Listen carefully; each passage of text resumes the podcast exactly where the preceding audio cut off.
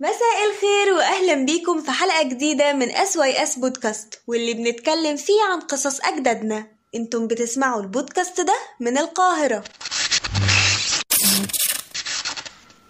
محور حلقتنا النهاردة هو العالم والفيلسوف الكبير اللي وضح العلاقة بين الطبيعة وقدرة الله سبحانه وتعالى وقدر إنه يشرح مفهوم الفطرة بطريقة فلسفية مبهرة عن طريق استخدام الأسلوب القصصي. ابن طفيل هو عالم وطبيب وفيلسوف ورجل دولة مسلم وهو من أشهر المفكرين العرب اللي سابوا أثار خالدة في عدة مجالات زي الفلسفة والأدب والرياضيات والفلك والطب.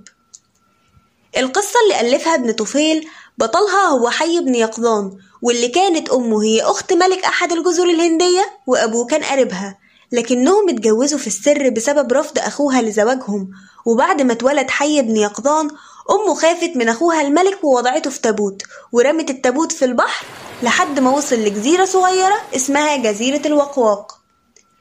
واللي اكتشف وجود حي بن يقظان في التابوت هي ظبية سمعت صوت الطفل وهو بيبكي وأرضعته.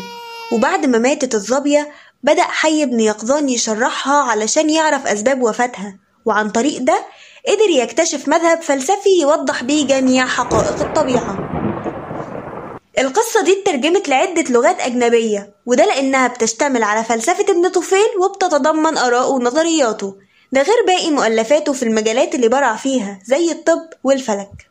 توفي ابن طفيل عام 581 هجريا الموافق ل 1185 ميلاديا في مدينة مراكش ودفن هناك تاركا للبشرية من بعده أثرا يقتفونه ونورا للعقول لا ينطفئ.